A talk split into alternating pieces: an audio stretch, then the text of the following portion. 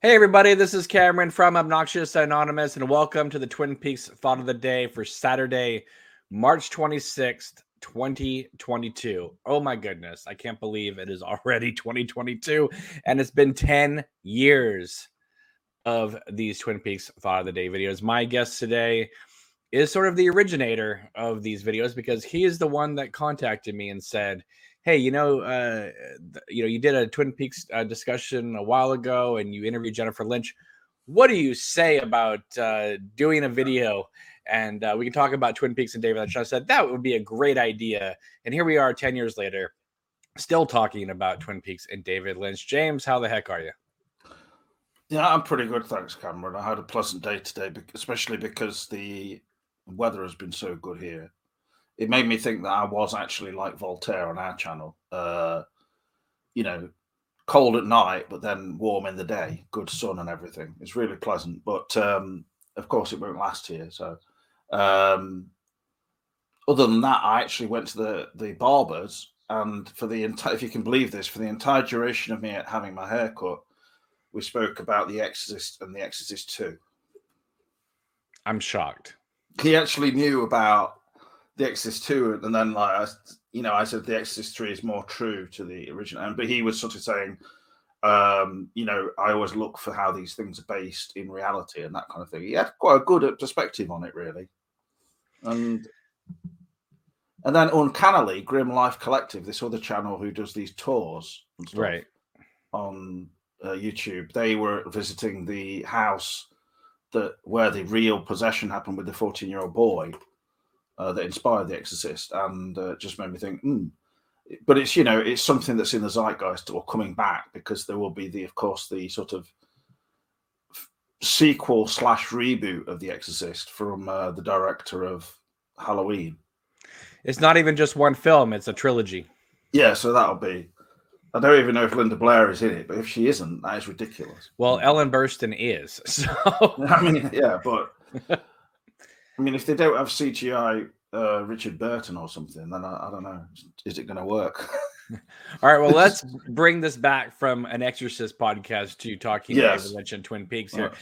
So uh, the other day was Angelo Badalamenti's 85th birthday, and of course, social media was a buzz. The Criterion Channel, uh, you know, made a tweet about it. Mm. It's you know when you look back at Lynch's work and you see Eraserhead and Elephant Man and Dune and again, you know, I I loved all those movies, but I think that without meeting Angelo Badalamenti in the ninth hour, basically of Blue Velvet, uh, I would say that Lynch's career would be completely different at this mm. moment in time because they were gonna use uh, Shostakovich and a, a, lot of other composers uh, for Blue Velvet Badalamenti was called in at the, like I said, at the you know the ninth, eleventh hour, whatever, to work with Isabella Rossellini. He ended up taking over the entire score by Lynch's uh, permission and created one of the most brilliant uh, scores of all time with Blue Velvet, and then of course went on to do Wild at Heart and Twin Peaks and all that. Yeah. But but what does Lynch's career look like without the music of Angelo Badalamenti? I don't think he goes on to do Twin Peaks. I don't think he goes on to do Lost Highway and Wild at Heart and all that. I, I think that uh, even if he makes those films, they would be completely different because without Ballet. Oh, yeah, I mean, I, I would say that like Blue Velvet with a soundtrack in part um, composed by Toto would have been interesting. Um, yeah, and like you know, uh, I can understand. I don't really know much about Toto. Everybody knows the song Africa, of course, but the music they made for Dune and things was more obviously synth based or but there's two aren't there two different soundtracks for Dune or uh, or there was some confusion about all that anyway but I'm not sure I would say the music for Dune is pretty epic I mean, yeah, I'm not. yeah, I mean, I mean the uh, time when Tangerine Dream was doing scores. So I mean, the idea of getting a, an, an iconic rock band to do a score was in the zeitgeist at that time. But Dune is like really impressive. Well, I think you know, obviously, it does sort of have that synth aspect, that 80s aspect, which Angelo Badalamenti brought into Twin Peaks. But then it was just on the cusp of the 90s, and it sort of made synth music cool again almost at that particular jun- junction. But then I think it's very telling that with Fire Walk with Me that they knew, despite the film being different and all that kind of thing, they knew we can't just carry on with the same sort of music from the show, and they had to. And they sort of brought in sort of elements which were a little bit maybe grungy and uh, without going full rock or something. And one thing I was thinking actually earlier when I was listening to a few things from Lost Highway is like with Lynch, his musical choices or whether it's taste or not, I don't know, is at times like there's always a slight questionability about it. Like you listen to Rammstein and you're like, yeah, it's quite good. I mean, it is good. It's very good. But I don't necessarily want to listen to it for like a long time. I can just listen to some of the song and then it gets like almost uh being in the kind of situation Lynch described as a hell zone where he had set up some kind of system in his first house in Hollywood or wherever. And I think one of his wives came in and was like, "This is just like a, a literally described it as a hell zone," and because uh, he was like just booming out music and he thought it was fantastic and everything, but she was well, just Rammstein, like, "What?" Well, Rammstein is like source music that he heard and thought wouldn't be great to put it in the film. Badalamenti is creating original work for Lynch's Lynch's work, and, and even and even so, um, yeah. sometimes they don't even have the the the picture to to look at. Badalamenti's music for Twin Peaks was so incredible that they actually shot the show sometimes to his music rather than reverse, which is you shoot the show. Oh, well, then, well, because he he created they had it playing, yeah, yeah. Well, he had several of the cues already ready, already ready before they even shot a frame of, of footage. I mean, even with Fire Walk with Me, they were playing that like, uh, you know, pink room, real real indication as well, and the with all the students like wandering around, you know, kind of jigging about. But I mean, but you mentioned synth yeah. score and that may be true with Twin Peaks, but it doesn't feel like John Carpenter's synth score. It feels like an actual orchestrational thing. Yeah, definitely. I think it's not based in that same sort of um escape from New York kind of feel. Like I think it's a moog, a moog partly uh, that kind of arena. They call it a synth, uh, moog synth. Sorry, that because Josh joked that I like demanded that any music it's got to have a moog on it, basically that was my musical taste. And uh, you know, I mean, the thing with Carpenter is he's very much like delineating it as very much of its time and sort of like this is what I'm going to do, and then his the, the musical motif just keeps repeating a lot, and you can you either love that like hypnotically, or you can imagine some people would be like, you know, this is getting a bit uh, on and on and on, you know. And well, so. I think they're two different composers too, because John Carpenter says that he wants his music to be like a carpet, which is you know it's mm. there, but you're not like listening for the music. Whereas no, it's more say, like a it's it's sort of sustaining the mood or something like that. But I would say Badalamenti is in some ways like John Williams is a composer where it's like it's there, it's evocative, it's moody, and sometimes you realize that the music is carrying the scene. As good as the yeah, actors are, true, the, yeah. the, music in Blue Velvet and Twin Peaks, uh, you know, and and you know other works of his that he worked. I mean, even his score for uh, Nightmare on Elm Street Three: Dream Warriors is astounding.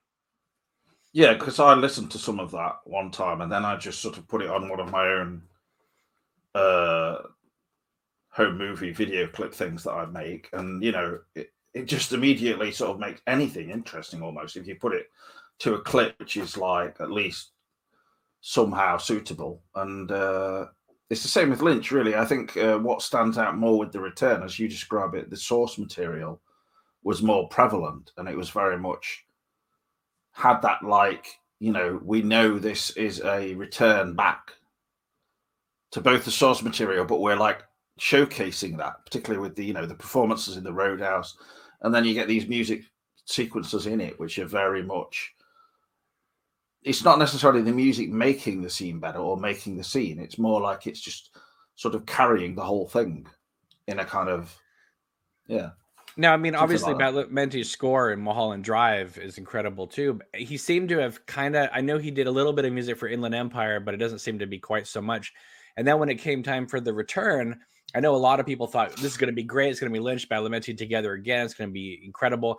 And I think a lot of people at first were kind of taken aback at maybe how little Badalamenti's music is used. However, I will say the music that they did use, or the original music he did compose for the return, is right up there with the best of his work. It's it's great. I just I do wish there had been more of it. Um, obviously, that was a stylistic choice that Lynch decided to do. What I mean, it's not like they didn't have plenty mm. of music to choose from.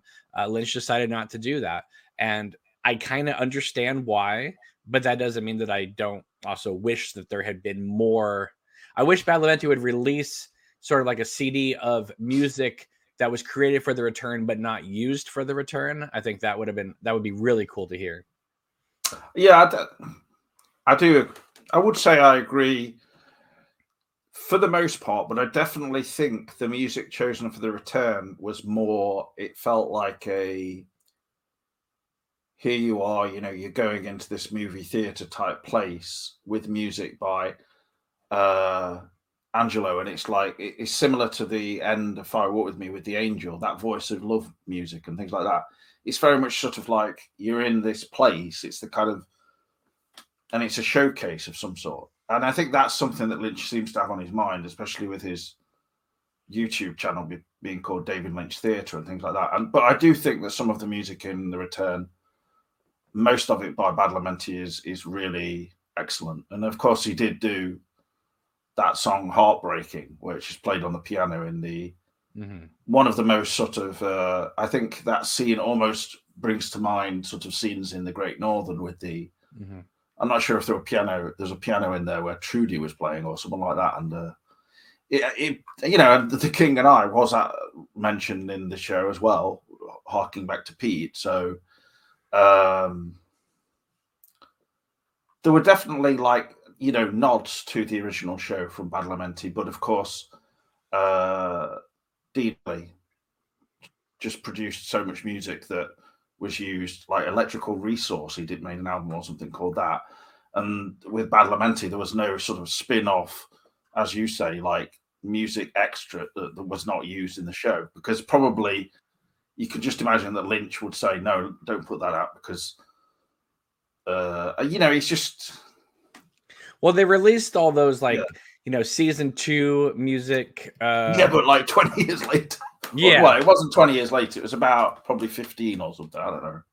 Yeah, but there's always yeah. like new things. Like like uh, you'll go on YouTube or and you'll see like 16 unreleased tracks, uh, you know, from Twin Peaks, and all of a sudden there's a lot more, you know, music and sound effects and stuff that like are just recently being uh, uploaded and shared. So I have a feeling that maybe one day we will get, you know, music inspired by the return, but not used in the return. Yeah, but they never use the they never sorry release all of the sound effects from season two, particularly like the it's this one that I've heard in other shows, but it's actually an almost generic sounding, slightly, you know, thriller thing, this sort of sound. I can't do an impression of it properly, but when was it used? It's like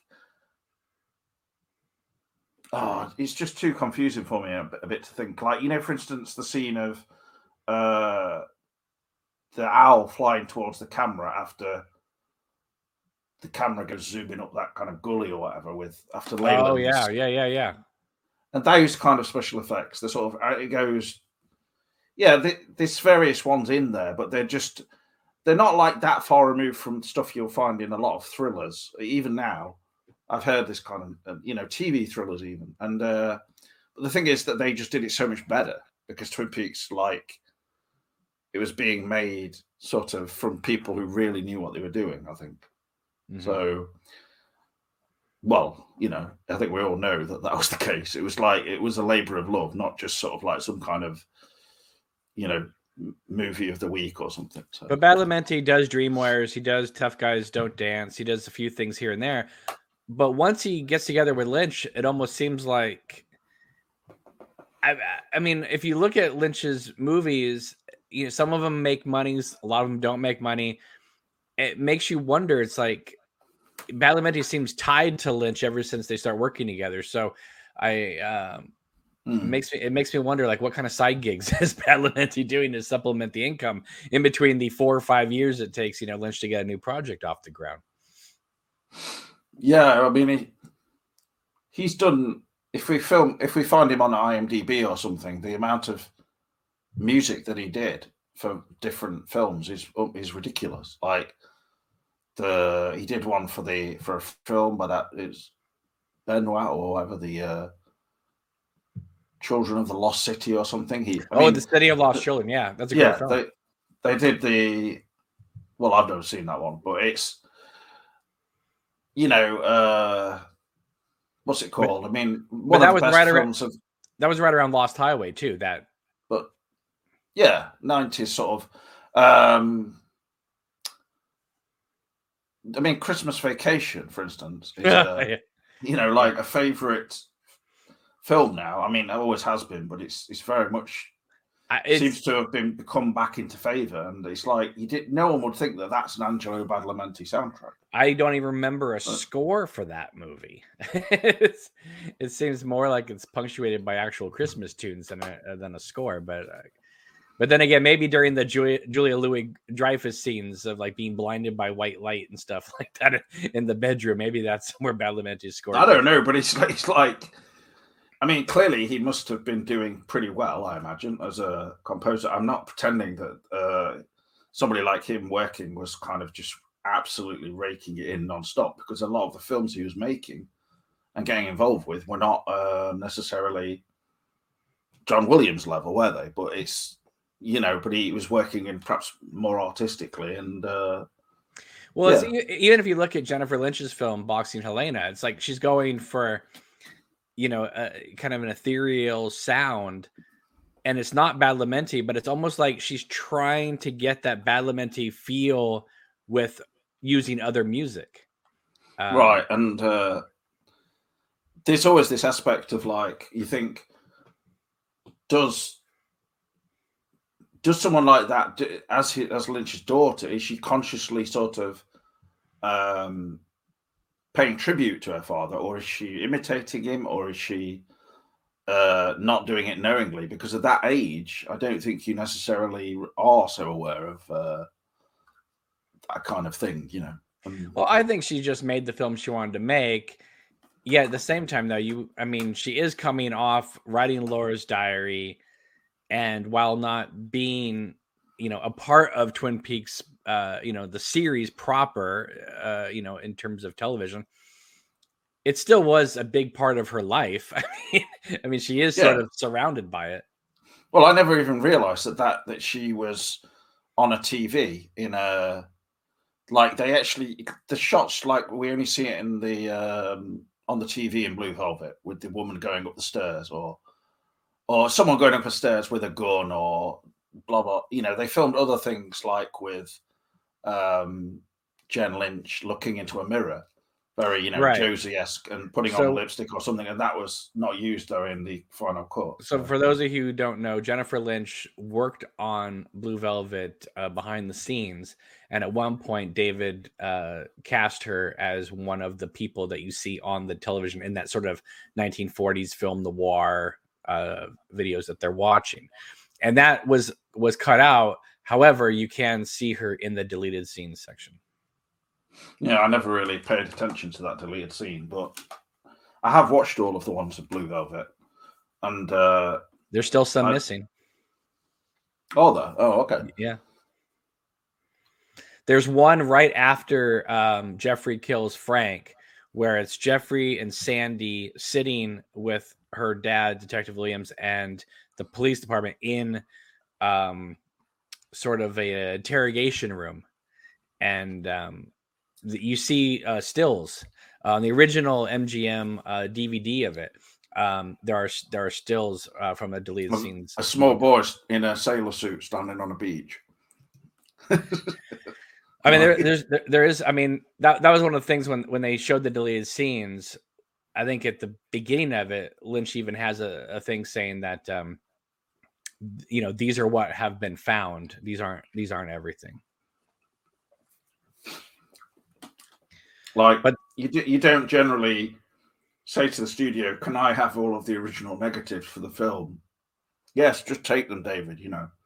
well, I think nowadays with most films, a director's cut is saved you know, and then they make whatever adjustments they want to make. But then when the you know Blu-ray or streaming version comes out, they can go right back to the original file and pull the director's cut. Yeah, all, I mean, digital makes every all the, the difference. And like another thing is the films being released now often almost feel like the director's cut, especially like say, you know, the new Batman, and people might.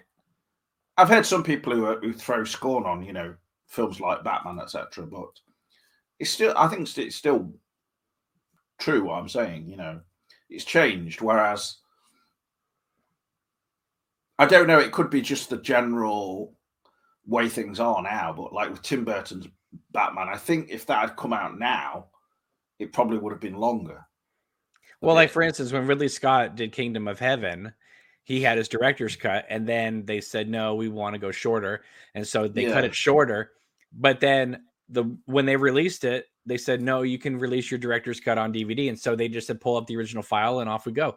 And you know, I mean, but back then in the '80s when they were doing films like Blue Velvet or Friday the Thirteenth or whatever, it was you know you cut the film up and that the theatrical cut was the film and then the deleted mm. scenes were thrown in a vault and sometimes they were used for burnings and things like that. Like they, you know, they would just start throwing stuff out. I mean, half the stuff that you know that people want to see in deleted scenes have all been chucked, year, you know, years ago.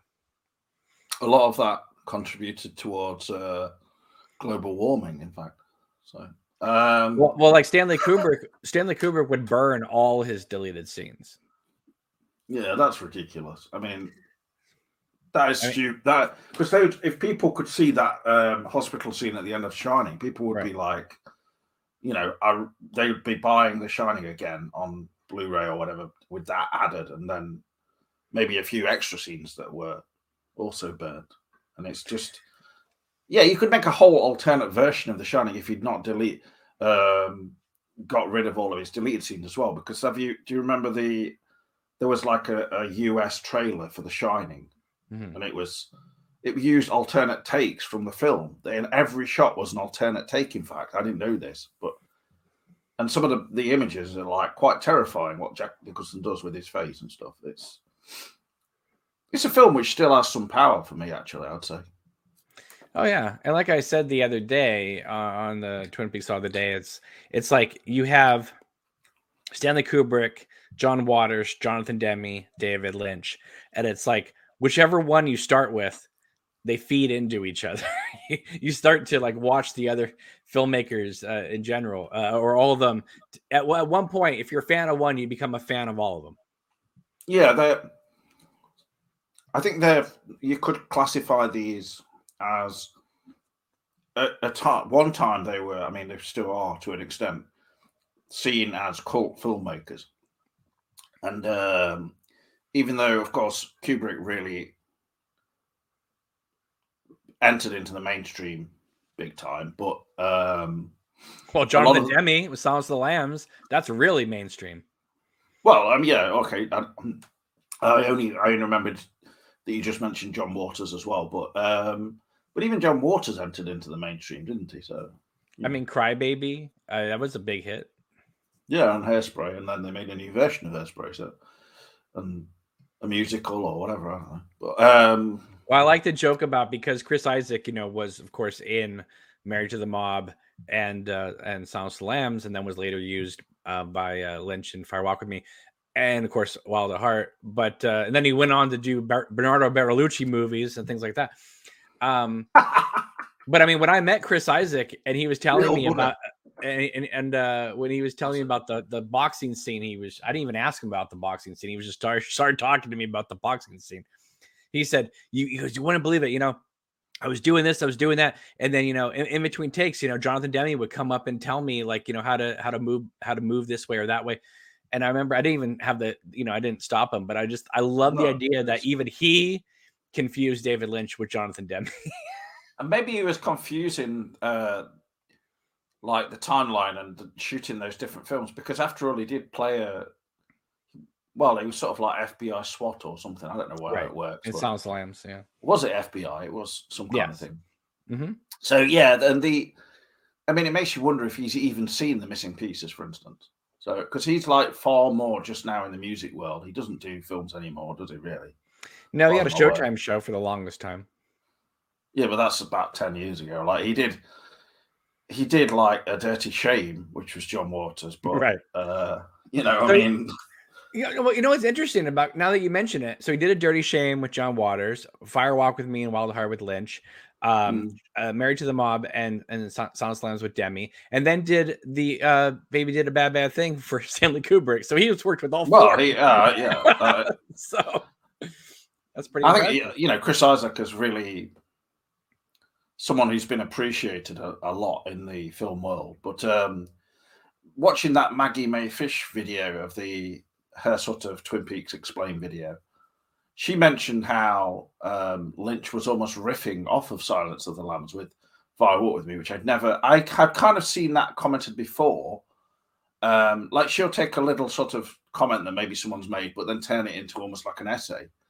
And I think I think she made the point well, actually. Though she... I think the point was made very well. My my counter argument was would be, Lambs came out in February '91 they didn't even they they wrote the script very fast for Fire Walk with Me, but Lambs had not really become the uh, so much in the zeitgeist until around November December when it came out on video and that's when it like became so popular it won best picture so i don't know if like it's not like they saw this like really popular i think some of it are coincidences and the thing is I honestly think, for instance, that Lynch may have been sent the script of the film of Silence of the Lambs, for instance, or Bob Engels may have been, like the scenes of the the plane flying in, mm-hmm. FBI and things like that. But this is right. a very typical.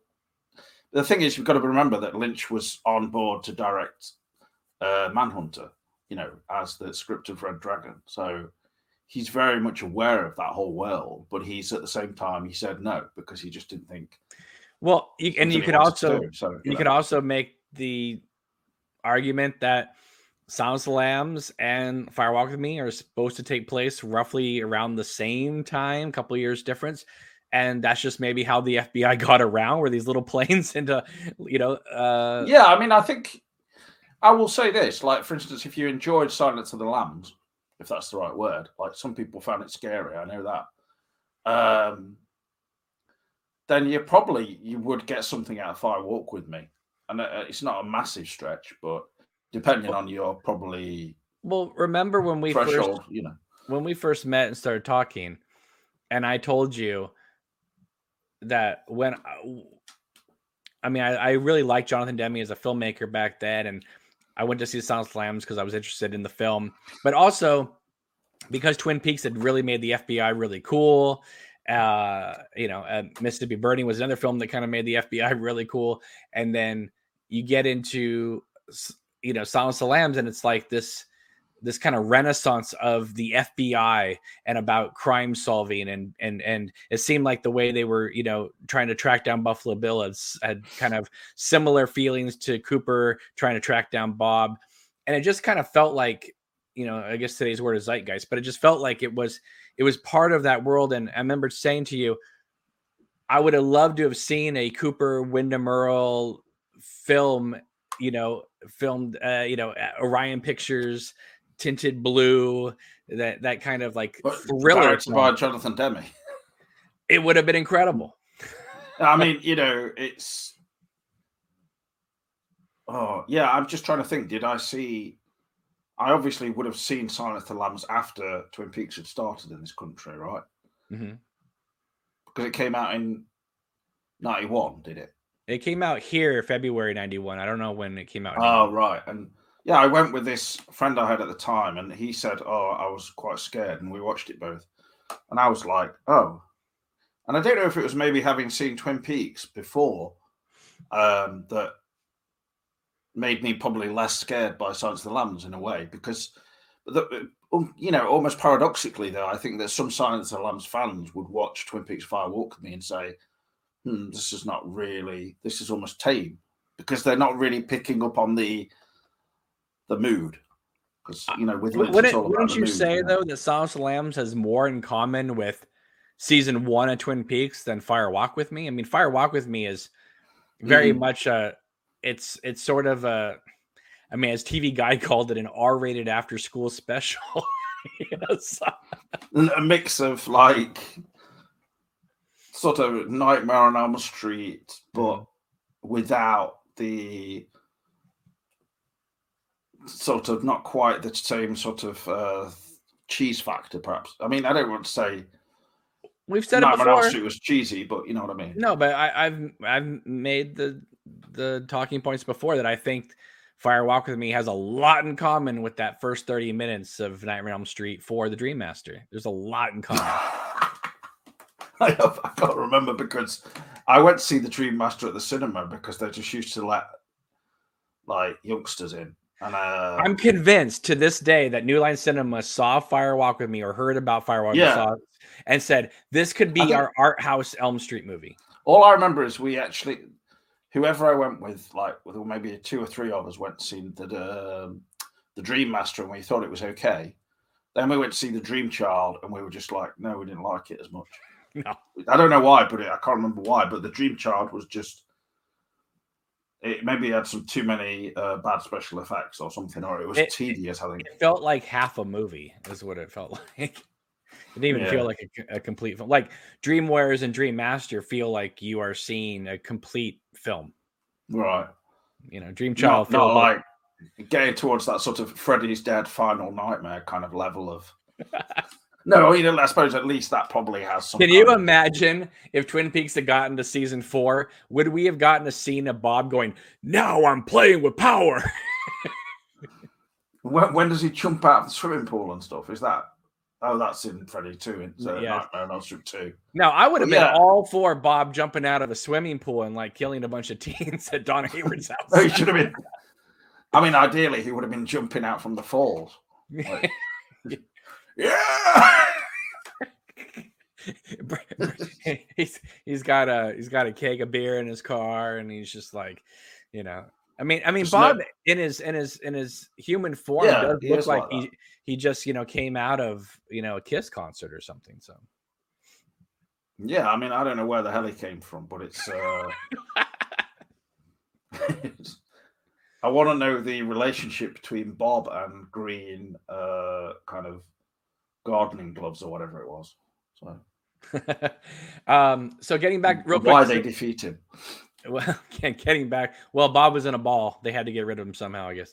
Um, I mean, that would be a good video game, you know, to like, you know, just be punching Bob balls. Yeah, I mean, they've done a new uh, Ghostbusters game, and it looks literally like you know they could just do that with a Twin Peaks game, but it's and aim it at like, you know, anyone age about eight or older. yeah. Um, I mean, because this new Ghostbusters game, it looks obviously aimed at youngsters. I mean, it's not it it looks a bit kind of tame, perhaps, but you know, they're not going to go back to that Ghostbusters original style, are they? So, well, I'm just curious Fully. because uh, you know, after Lynch does Blue Velvet and he works with Badalamenti, and Badalamenti brings in Julee Cruise and they ditch the whole song of the siren thing and and replace it with Mysteries of Love, and then they, and then of course Lynch uses that music for uh, uh, Lost Highway, and then he brings Badalamenti and Julee Cruise over to Twin Peaks. I would say without Badalamenti and Julee Cruise if Lynch even tries to do Twin Peaks without knowing them, I, I don't know if Twin Peaks really takes off in that way because one of the main things that they sold off the original uh, season one was the soundtrack. Yeah, I mean, I, I think like anyway, it, can we just talk a little bit about the Maggie Mae Fish video? Because sure, um, sure. I was just trying to I was just trying to finish up the Badalamenti talk. Yeah, um, yeah, you, yeah, and the, I, I just thought. I mean, it appeared six days ago, and I was a bit. uh At first, I thought, "What is this?" You know, and but then I realized you sent it to me, and I realized who she was because I'd seen other videos of hers, and I remembered my sort of response to them before. Like I, I thought at first, I thought, "Is this?" Is she, is she doing joke videos or is she being serious? And then after a while, well, quickly I realized that her videos are generally uh, pretty, you know, astute observations of films, etc., like Fight Club and um, and all sorts of. And she's done Lynch films before, talking about them.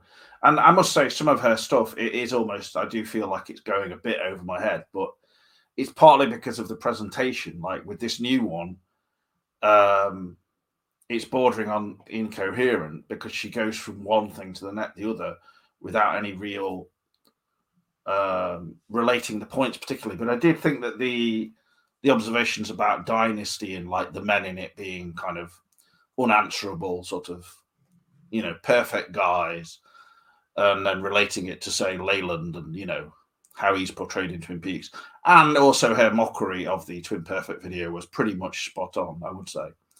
In as in, you know, mansplaining as well, that kind of thing. I mean, I didn't really think of it in those terms before, but it Twin Perfect it does come across as that very much, and to a point where he's almost uh like you're thinking, is he doing this seriously? And the answer is, of course, um, no. He's making a video for YouTube. So, and very knowingly, you know, which is something I don't think I've ever done, and yourself as well. We just sort of do it on. Sometimes it's on the spur of the moment, and there's a kind of you know energy there that we want to do it for. You know, it's not to try and garner an audience, etc. So, are, are you are you suggesting that Twin Perfect doesn't mean what he says in that video? I believe he means it wholeheartedly. No, I don't. I don't personally think that he's like entirely like, for instance, the part where she brought that bit out about Curious George and the uh, the monkey at the end of Fire with Me. I thought that was like really astute on her part and like a great observation of like this guy is just basically making it up. Um, and no, I don't think he means all of it. I think he's, I would say he's overly sure about a certain level of these things. Um, but I do think a lot of that is just pretending to be for the camera. Because if you come out there and say, well, this might be that way, it might be this way. I, I mean, I don't think in his nature he's too much like that anyway. But um, I would say overall he's 50 50. But the thing is, he presents everything as if it's true. And that is where he went wrong, basically because um, as she as she says, Twin Peaks is not meant to be uh, 100% explained or 100% understood necessarily mm-hmm. in that kind of way, anyway. As in, the monkey at the end of "Fire Fire Walk with Me is Curious George, as in, because it's looking like this, that's just the way the monkey's moving, right? Lynch didn't say to the monkey, move like that because it makes you look like you're curious. It's like, just fucking shut up. Basically, you're like an annoying cunt. Well, no, I've gone. Sorry, I've gone. I've gone off. well, you have to. I, I, I mean, I mean, what, I mean, one of the things ab- about his That's video, I mean, it's it's it's it's uh i mean it's a brilliant title twin peaks actually explained no for real I mean, it's brilliant because it's going to get you 2 million views. I mean, in fact, at one point in her video, she even zooms in on the 2 million views. Yet at the same time, it's like, it's no more, uh, you know, a, a, theory video that you would see, you know, one of the other people have made, like Pete Peppers or Wow Lynch Wow. It doesn't mean it's no, the no. reason. It's or no, none of them have made their videos four and a half hours of like consistently presented points. And the thing is, he's presented a lot of points that are so sort of um, I would say layman understandable, as in you know the sort of idea that Twin Peaks is self-aware and is about soap operas, etc. I mean, come on, this is like just stating something which like an eight-year-old would understand watching Twin Peaks. Like, yeah, it's got a soap opera in it. I mean, this does not mean it's about soap operas, though. It's it's depicting a world for us to enjoy, as Lynch says. And to make a video like that, it's sucking all of the enjoyment out of it, which is the, I think, the only thing which Lynch would see when, you know, perusing like uh, YouTube and he'd go, you know, F Twin Perfect, basically. I mean, one of the brilliant things about Lynch is that they can, it can be under, his work can be un, understood uh, but it's it's understood by you, and so so it hits you emotionally. Like like I understand. For me, I understand a lot about David Lynch's work, but I yeah. wouldn't say that it's the same. Uh, you know, that he might feel differently than I do, or you might feel differently than I do. It's just that, but I understand it for myself. It's a personal thing. It's not. Yes. It can be universal, but the thing is, you can't go out and just sort of uh, say this is the hundred percent definitive truth, and this right. is the this, that, and the other. I mean, it's basically like um, you know Rob Ager, his Collative Learning videos and channel, like explaining about the bear uh, suited man in The Shining and how it all re- result uh, revolves around, sorry, um, or resolves the mystery by explaining that uh, Danny was abused by Jack Torrance. Um, like there is a lot of proof in the film which shows that that is likely, but the thing is, Kubrick is what's clever about Kubrick is he never actually gives you anything which can make it 100% certain. So it's just the fear of that that's important. It's not the actuality. We don't necessarily need to see anything happen, uh, like say in the war zone or something. It's uh, yeah. Well, I mean, we know that Kubrick was a big fan of Lynch, and of course, Lynch was a huge fan of his as well, uh, or Kubrick. I mean, and we've said it before that Eyes Wide Shut is almost the lost David Lynch film that he didn't make in between Lost Highway and Mulholland Drive. I mean, when I first saw Eyes Wide Shut, yeah, I, I was like, wow, this actually feels like Stanley Kubrick tried to make a David Lynch film. I mean, the tone of it is so it's almost like Lynchian and Kubrickian together. Some of the shots, like of where um, what's the Tom Cruise character in it called? I can't Bill, remember. Bill Harford. Yeah, he's like, you know, he's in the back of a vehicle and it's obviously like back projected New York and things. And it has this sort of slow zoom into him. Mm-hmm. I mean, that reminds me of sort of Fred Madison. I don't, I don't know. There's a slow, there's a kind of zoom into say Leland in Fire Walk with Me, and I liked it when Lynch did that in Fire with Me because it reminded me of sort of something to do with classical filmmaking and I just I really like that kind of effect, but at the same time, it's something which you really have to use sparingly, otherwise it becomes uh, a seventies whip pan zoom fest, which you know we.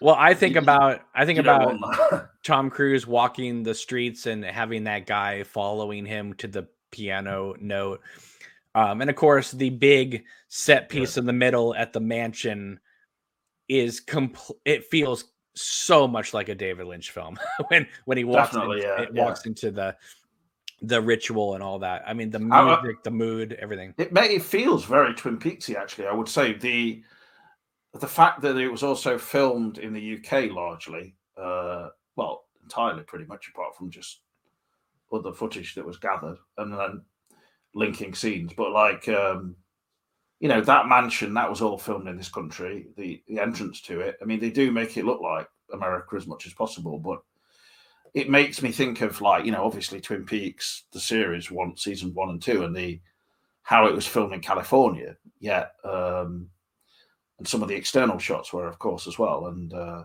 well like when they're walking to the log lady's cabin in season one i mean that's that kind of thing yeah. that, i mean that's that's california woods that's not washington woods. No i mean it well, yeah, but the thing is, once when I was watching that, I wasn't sitting there initially, you know, when I was fourteen or whatever, and thinking, uh, "Oh, this is uh, this is definitely California." Like because I wasn't. No, I mean, I kind of may have known some level. I knew it looked a bit too bright to be. It, it didn't look like the pilot. Like when I first saw the pilot, I thought, "Oh, this is a bit like dour," you know. I probably couldn't put it into words then, but I was just thinking, but I really love this. But the thing is, they still sustained that mm-hmm. throughout the first season and beyond, actually. Uh, I love it when uh, James in season two roars up his bike and and Donna's like sitting at this like is it like an abandoned like picnic table on the oh, side yeah. of the road or something? It's like uh, you know that, that doesn't, doesn't that doesn't happen in Washington State. it looks too bright and kind of um, dry like all of the It's like when they have their like, when they have their picnic scene, right? Yeah, I mean, but also like, what about Audrey and John Justice Wheeler? Like when they're that looks nothing like Washington State, as far as I'm aware. But I mean, the lake does, but not that golden sun. But yeah, not the hills behind them either. I don't know. It just doesn't look. well, it's like even when you watch John Carpenter's Halloween, and and and Laurie's walking through the neighborhoods with with the little boy at the beginning of the film. Way off in the distance, you can see palm trees, and so you know it's not. They didn't film this in in the. That was what I liked about the original Twin Peaks. You see, and it's like it's got this kind of idealization about it, mm-hmm. or idyllic nature. Uh, you know, it was um a somewhat rose tinted view of things, but at the same time, you know, you you fell into that kind of world, and of course, the return didn't do that. It didn't have um,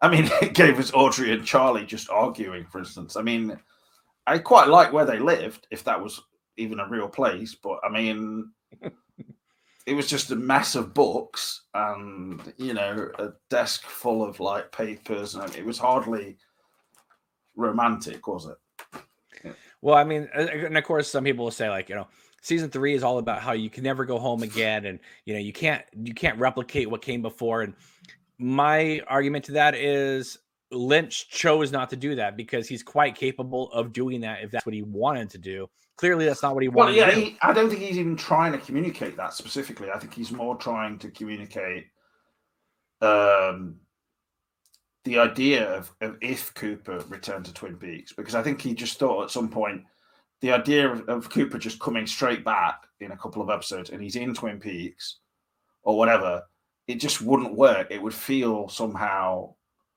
wrong. Whether we needed like, I mean, obviously, you know, the whole nature of doing all of that. I mean, but it was an experience. You can't really, in a way, uh, just say it should have been this or that, the other. It's like it is what it is. But they should have um, called it the return. It should have just been called Twin Peaks: The Experience. well, it is. I mean, you can watch it back and still enjoy it, absolutely. And but the thing is, you're experiencing it in a completely different way to, to the first time you watch it. You're watching it now with the knowledge, oh, you know, this Dougie is like just going to be eating crisps and sandwiches, or you know, Anthony's going to poison him now, but he's not really. It's there's a lot me, of humor in it, really. Let so. me throw this out to you. What if they went the Star Trek for the voyage home route, and and uh, Cooper gets out of the Black Lodge, not knowing that 25 years had passed, and he walks in the Double R Diner, and like things are different. Yeah. Shelly's older. I mean, I mean, imagine if he was still playing young Cooper, but now he's in a world 25 years later, and he doesn't understand technology. Yeah, it's like it would have been then like that's what the Dougie character was was conveying, really. But the thing is, that's the thing. That's the pinpoint of what upsets some fans because they don't want that experience shown abstractly. They want it literally, like they want him in the double R, as you're saying. Mm. And but may but would Cooper act? I mean, he would look in the mirror and realize I'm older. But then would he realize that Shelley is older? Things like that. I mean, you could make a whole story out of that. But on the other hand, he would eventually have to walk to the sheriff station and then Frank Truman would be there and it would be uh, yeah, I mean they could have done that, but it would have. I'll, felt... tell you a secret. I'll tell you a secret. If if that had been the story and Cooper went back to the sheriff station, it wouldn't have been Frank Truman. I guarantee you, Michael Ontkean would have come back. I still maintain that Michael Ontkean. Well, that's not a secret, Cameron. That's just your theory. So. It is. I know, but it, but I do I do have a, a just a, a, just a gut feeling that Michael Ontkean would have come back if the show had been more about Cooper and Truman doing mysteries together. I honestly don't know. I honestly think it was probably just some kind of agreement that they I sometimes feel like a lot of these things were put out there into the press, etc., to sort of play with the fans a bit, like him trying to find the jacket and things like that. I don't know whether he ever truly intended to even be in it. So, but was um, it who? I mean, was it Brad Dukes that put out that thing that he was looking for the jacket, or was it Twin Peaks proper uh, putting that out, or was it Welcome Preci- Precisely, I think you've that is a confirmation, even really, of what I've just said, because those people they just put stuff out there unquestioning it. Uh, they they were be basically just a vehicle for Twin Peaks hype at the time, and uh, they didn't. They went savvy to the way it all worked. I mean, you, you only have to look at say Sherilyn Fenn, you know, calling out Lynch and Frost and things like this. It's like it's good publicity for Twin Peaks, but and I don't think like the Lynch necessarily said to her go out, go out, and you know say this, that, the other. But I think that there's almost like a, a wink, you know. That was surprising though when she came out on Twitter and started going wild. I, I, I because she had it been wasn't that wild though, was it? Really, it was just. Well, I mean, it was definitely complaining, but she. It's not like she didn't. I got in trouble for the article, but you know. Well, well, what I'm saying though is she she had been acting all the years in between, so it was surprising. It's almost like I don't know. It's it's it's it's like I think she went in expecting it to be one thing, then got another thing, and then had Maybe. to change change it to another thing. And then to me, I feel like the whole insult was uh the all the entertainment weekly covers. I mean, they were cool to see, but I mean, come on. I mean, talk about setting the audience up for something that's not that's not going to pay off. Well, I'll, I'll you know, the my genuine thought is that the return wasn't is definitely not in Lynch's mind.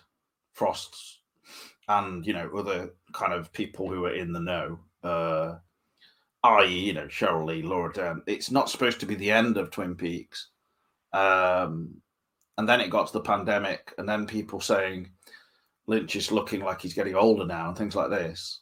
They were saying that three uh, years ago.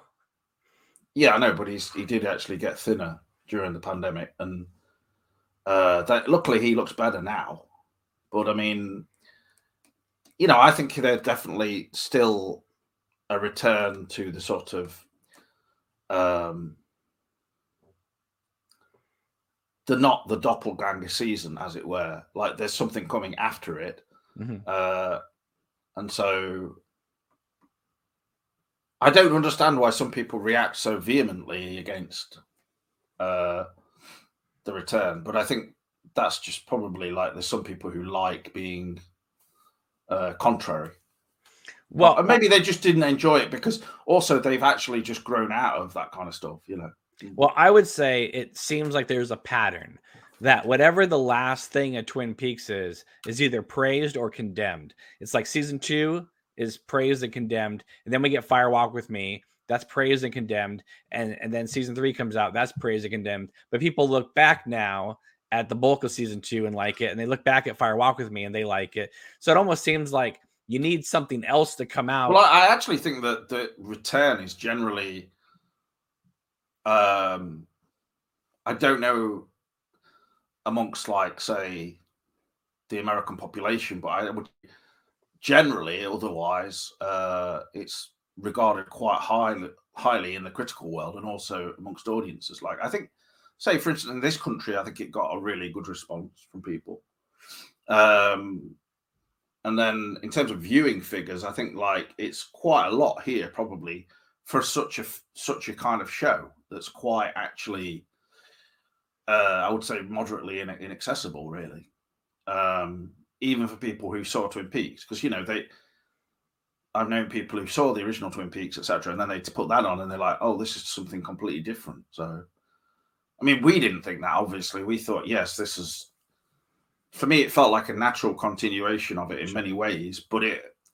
Um, I mean, I will. I will just say that I really liked season three as a whole, um, but I still feel pretty much the same as I did in uh, 2017, where I was saying, you know, why did Lynch choose to have the vortex effect look so obviously like fake. But um, and then people are like, oh, it's because he ran out of money on the special effects or something. But it's not. It's because he wanted it to look fake.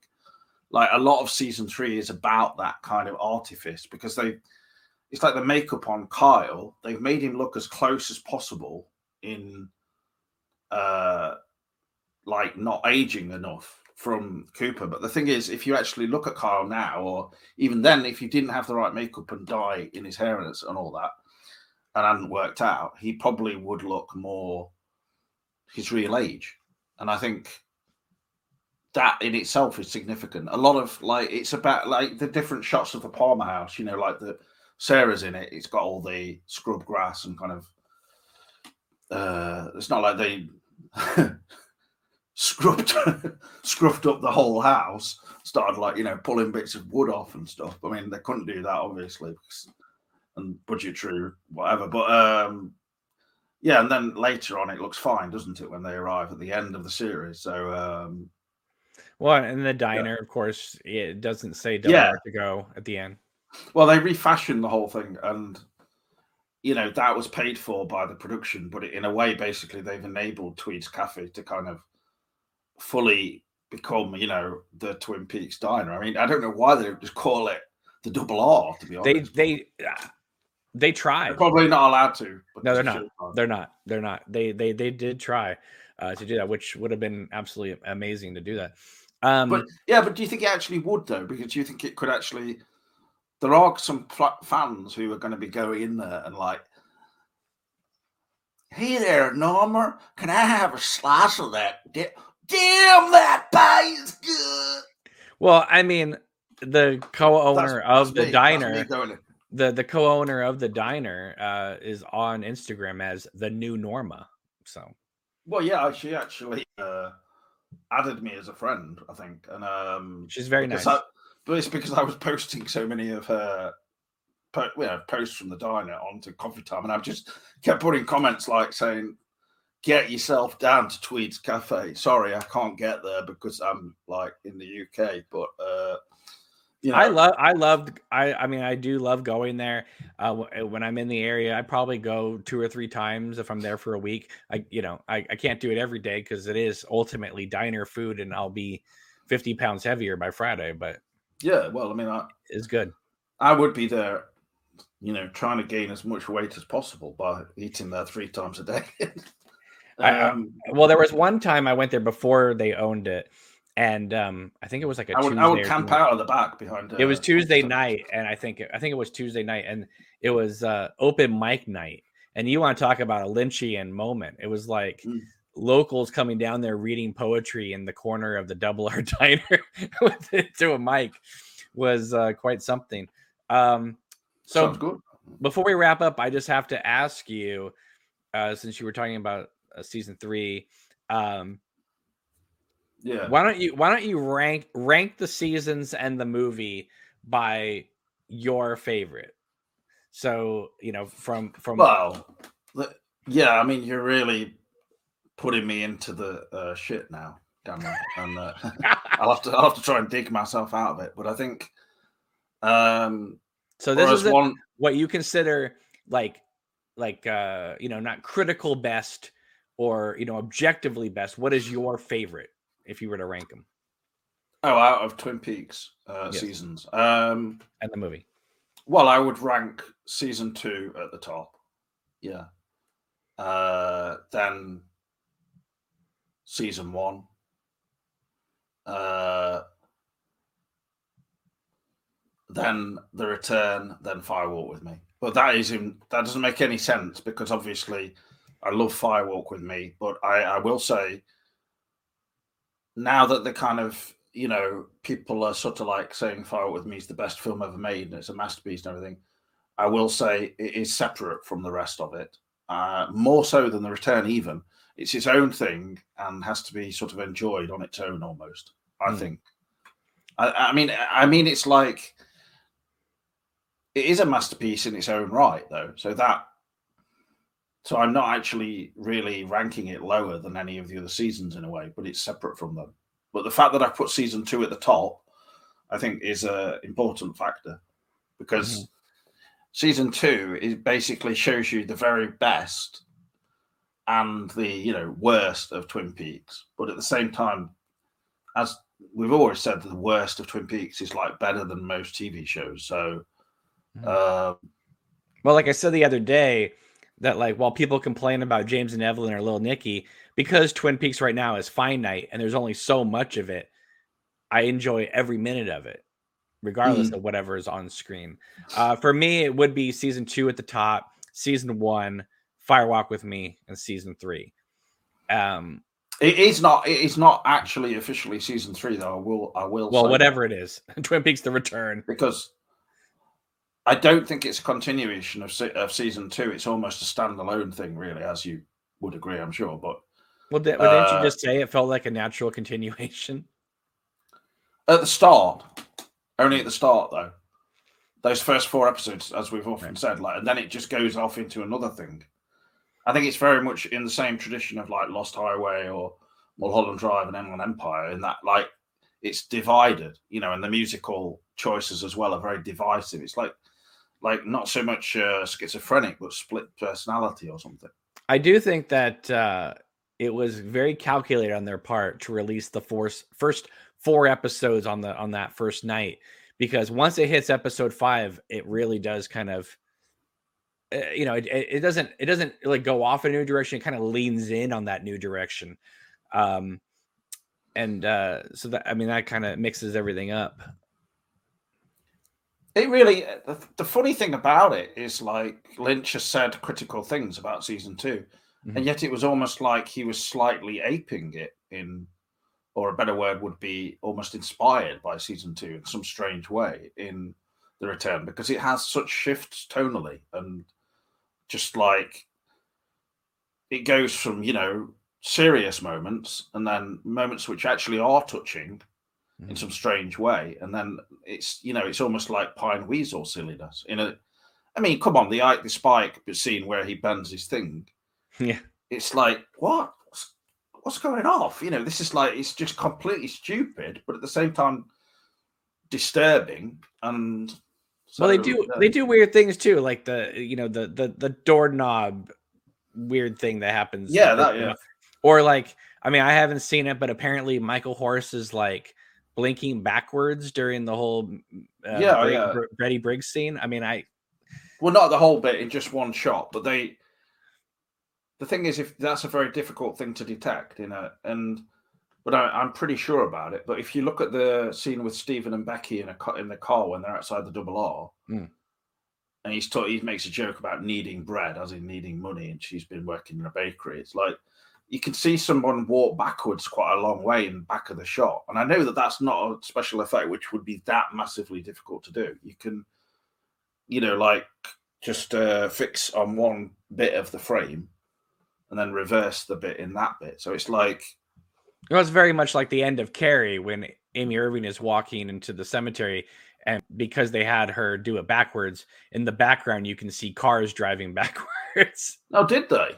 Yeah. Did they they had her walking backwards. Yeah. So give it look, a more give it a strange feel, sort of. Yeah, but if you look at the background, you can see the traffic going backwards too. I never noticed that, but I mean, we probably saw it on TV here, like cropped. So they probably maybe even crop the traffic out. But I'm gonna have to watch that at some point.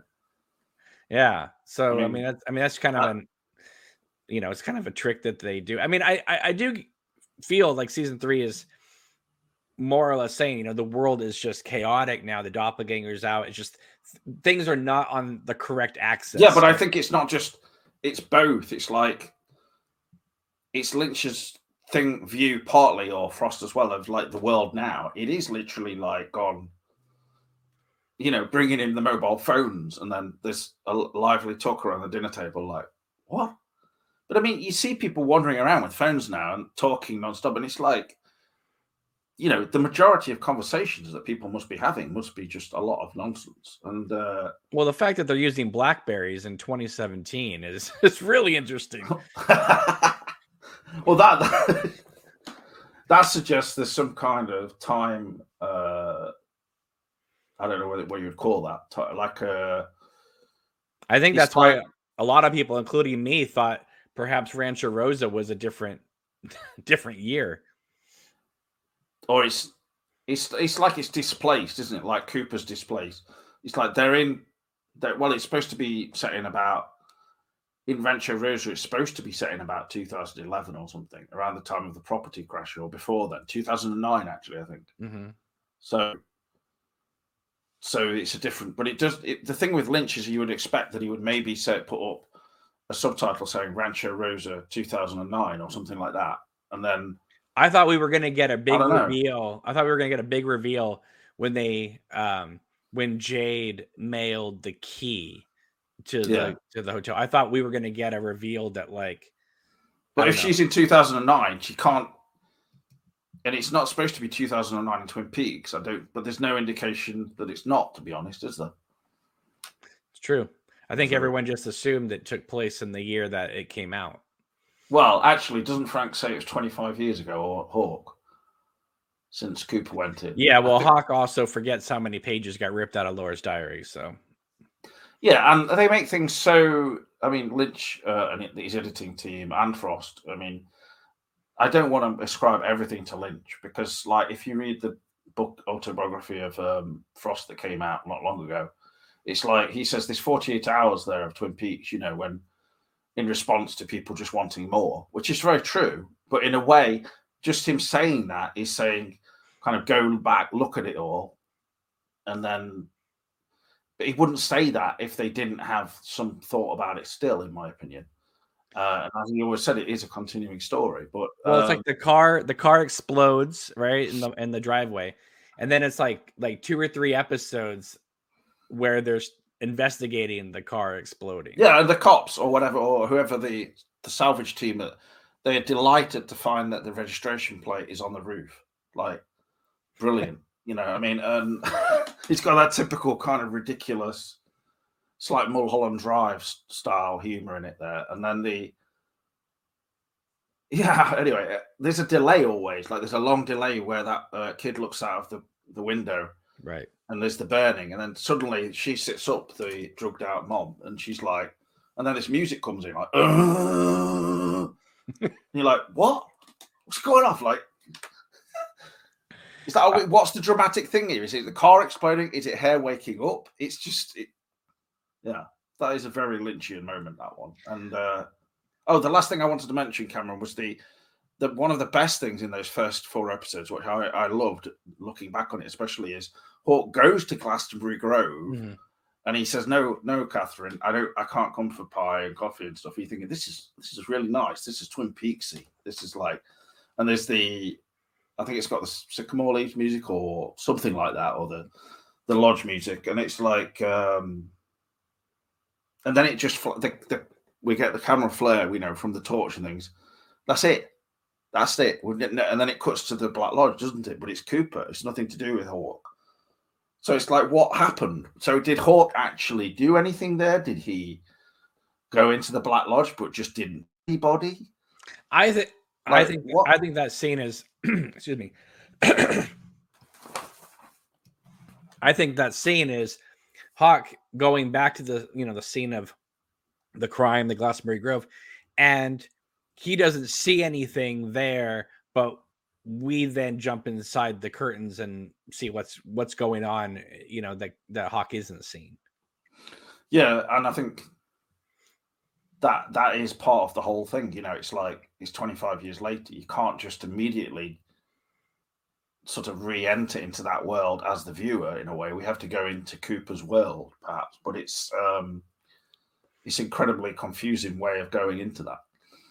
So well, we always thought that season three was going to begin with some sort of introductory something to kind of pull in new viewers. And Lynch and Frost said, "To hell with that. We're going to begin with Cooper talking to the giant in black and white, tattooed hipster babes and guys under the falls. Um, Bobby pulling up in a truck, shouting, you know, "Yippee ki mother!" something, and then don't don't take any oink oink off that pretty pig. Woof, uh, woofing, barking like a dog. All right, I got one last question for you, and that is because you mentioned uh, Mark Frost, the secret history of Twin Peaks. Right. Do you think? Because I know where I stand. I think that it was a mistake to release that book prior to season three. I think it would have been more uh, interesting to release that after season three. I would say so, based on uh, reactions from certain, you know, from yourself and others. With me, I was just like, okay, this is interesting to look at, but it's not really offering me um it's not it's not like sucking me into the show uh, or taking me into that world. It's more like an addendum or something or an extra thing. But it, I don't know. Mark Frost would argue that a lot in it would actually perhaps offer a sort of an extra different layer of the mystery, which is probably true. But I, I honestly find the book quite uh, difficult to sort of really get into. I think but, if the book uh, the book came out before, people went through it. Some people really liked it. Some people were kind of okay with it. I didn't personally like it when it came out. However, no, but, and and I know I got a lot of flack for that. Um, but that was just how I felt. I think though, if the same book comes out after season three, I think the sales are even bigger than it was prior to season three. And I also feel like people would have put a lot more attention into the little details trying to extract whatever they could from season three. Whereas before, well, I think we, we, didn't know what what season three was going to be, know, about. So, main character in the book is called Dougie. You know, and then we've got like Dougie Jones. Like, why is he called Dougie Jones? I mean, it's the whole thing of Cooper having a dream about characters he met in Twin Peaks because he did meet Dougie um, Milford. Milford. So you know, and sometimes the people who are the this is one thing, you know, I don't know if it's true for you, but I think it probably is for men for everyone really. Um, someone you just know vaguely, or you may have met just like when you're at school or something, and then they just come up in a dream. You're like, what? you know, this is you know, well, well, you know, not like I'm reacting in my dream, but you may remember it some at some point, and you think sort of, uh, it's just it's just like you you think is you're making like something into a character in your own mind and this can happen with especially if you don't know someone particularly you imagine a character of them don't you? And, uh, I, I, think the idea of them being the joneses is like you know that that old saying keeping up with the joneses. Yeah they're very much just yeah they're supposed to be like just this ordinary I mean, basically, it's like, hey, they're just an ordinary, typical family living in this new Rancho Rosa development. Where the husband is a doofus with, and, the, and the wife runs the whole show. but in reality, he can't hardly move, and she's in bed riding him. Oh. I mean, it's just no, but I mean, come on, it does. A lot of people said that that scene in itself was questionable, uh, saying that Janie was taking advantage of Dougie. So, but I don't think it is because Dougie seems quite uh, into the whole thing. So uh, it's fine. I, I mean, do he, like the fact that it about as the same same enjoyment as having chocolate cake, though. Really, so I do like this idea that his son doesn't say a word for like two episodes, and then the first thing his son says is, "I need to brush my teeth." Yeah, I wish I'd noticed that one. I don't. When does he say that? When he's in? Oh yeah, when he's in the, in the bed. bed. In the bed. And Dougie yeah. puts the crisp on him. That's ridiculous. That's the thing with the return. It's like I think that kind of thing. Some people they just don't really buy it or something. Whereas for me, I'm just like, oh, this is just like, this is good, you know. But it's not I don't I don't ever pretend that like think that's like something from season two or something. This is a different kind of thing. And um, but there are moments in there that remind you, for instance, like Dougie's in blue, you know, pajamas and then he's looking into the mirror and stuff. I mean Well, I remember when they were making the show and uh you sent me those pictures of Kyle in the green jacket, and you're like, yeah. you're like, what are they going to CGI over this? over him? I thought it was basically he'd gone back into the 50s because of that style and um, it was like the the FBI just cobbled together some uniform for them. And it's not I, that I would have really loved that if Cooper had gone into the fifties. I mean, and the FBI were like, "What the fuck are we going to do with this guy?" Have you got any spare clothes here? Like, yeah, I've got this green jacket. It's really cool now. Right. I mean, nobody wears like, well, they actually do now because they're like that kind of fashion is back in, but it's like it wasn't supposed to be fashionable on Dougie, was it? It was supposed to be like a salesman who's like still dressing as if it's uh, 1973 or something. I don't know. It's just yeah, and the lime green thing is just one of Lynch's big things like with Inland Empire. Like he got a, got a whole jacket and then put it in lime green paint for the uh, right. for that character in it, which was well, we even got a dancing monkey at the end kind of, of hilarious. Empire, so. yeah. All right, James. Uh, let's wrap this up. Thank you so much for joining me. I really appreciate it. Um, you can uh, find James at. Uh, is it still Twin Peaks Coffee Time, or did you change no, the name on YouTube? It's going to be just Damn Fine Coffee Time now because right. of. Um, I just want to make it a little bit more um, clear that it's not just about Twin Peaks. Is this going to stay your Twitter handle then? Yeah, I'm going to keep it now, definitely, because uh, I think that it would, and yeah, it's on Twitter and Instagram now, etc. So, Facebook. All right. Well, make sure you follow James and his company over there. As for us, you can follow us on Patreon, Facebook, Instagram, Twitter. Email us anytime at obnoxious at anonymous at hotmail.com. Thank you, James. I really appreciate you joining me for this Twin Peaks thought of the day. And uh, let us know what you guys think in the comments. Give this video a thumbs up, subscribe to our channels, and we will see you soon. Take it easy. Have a wonderful day. Take care.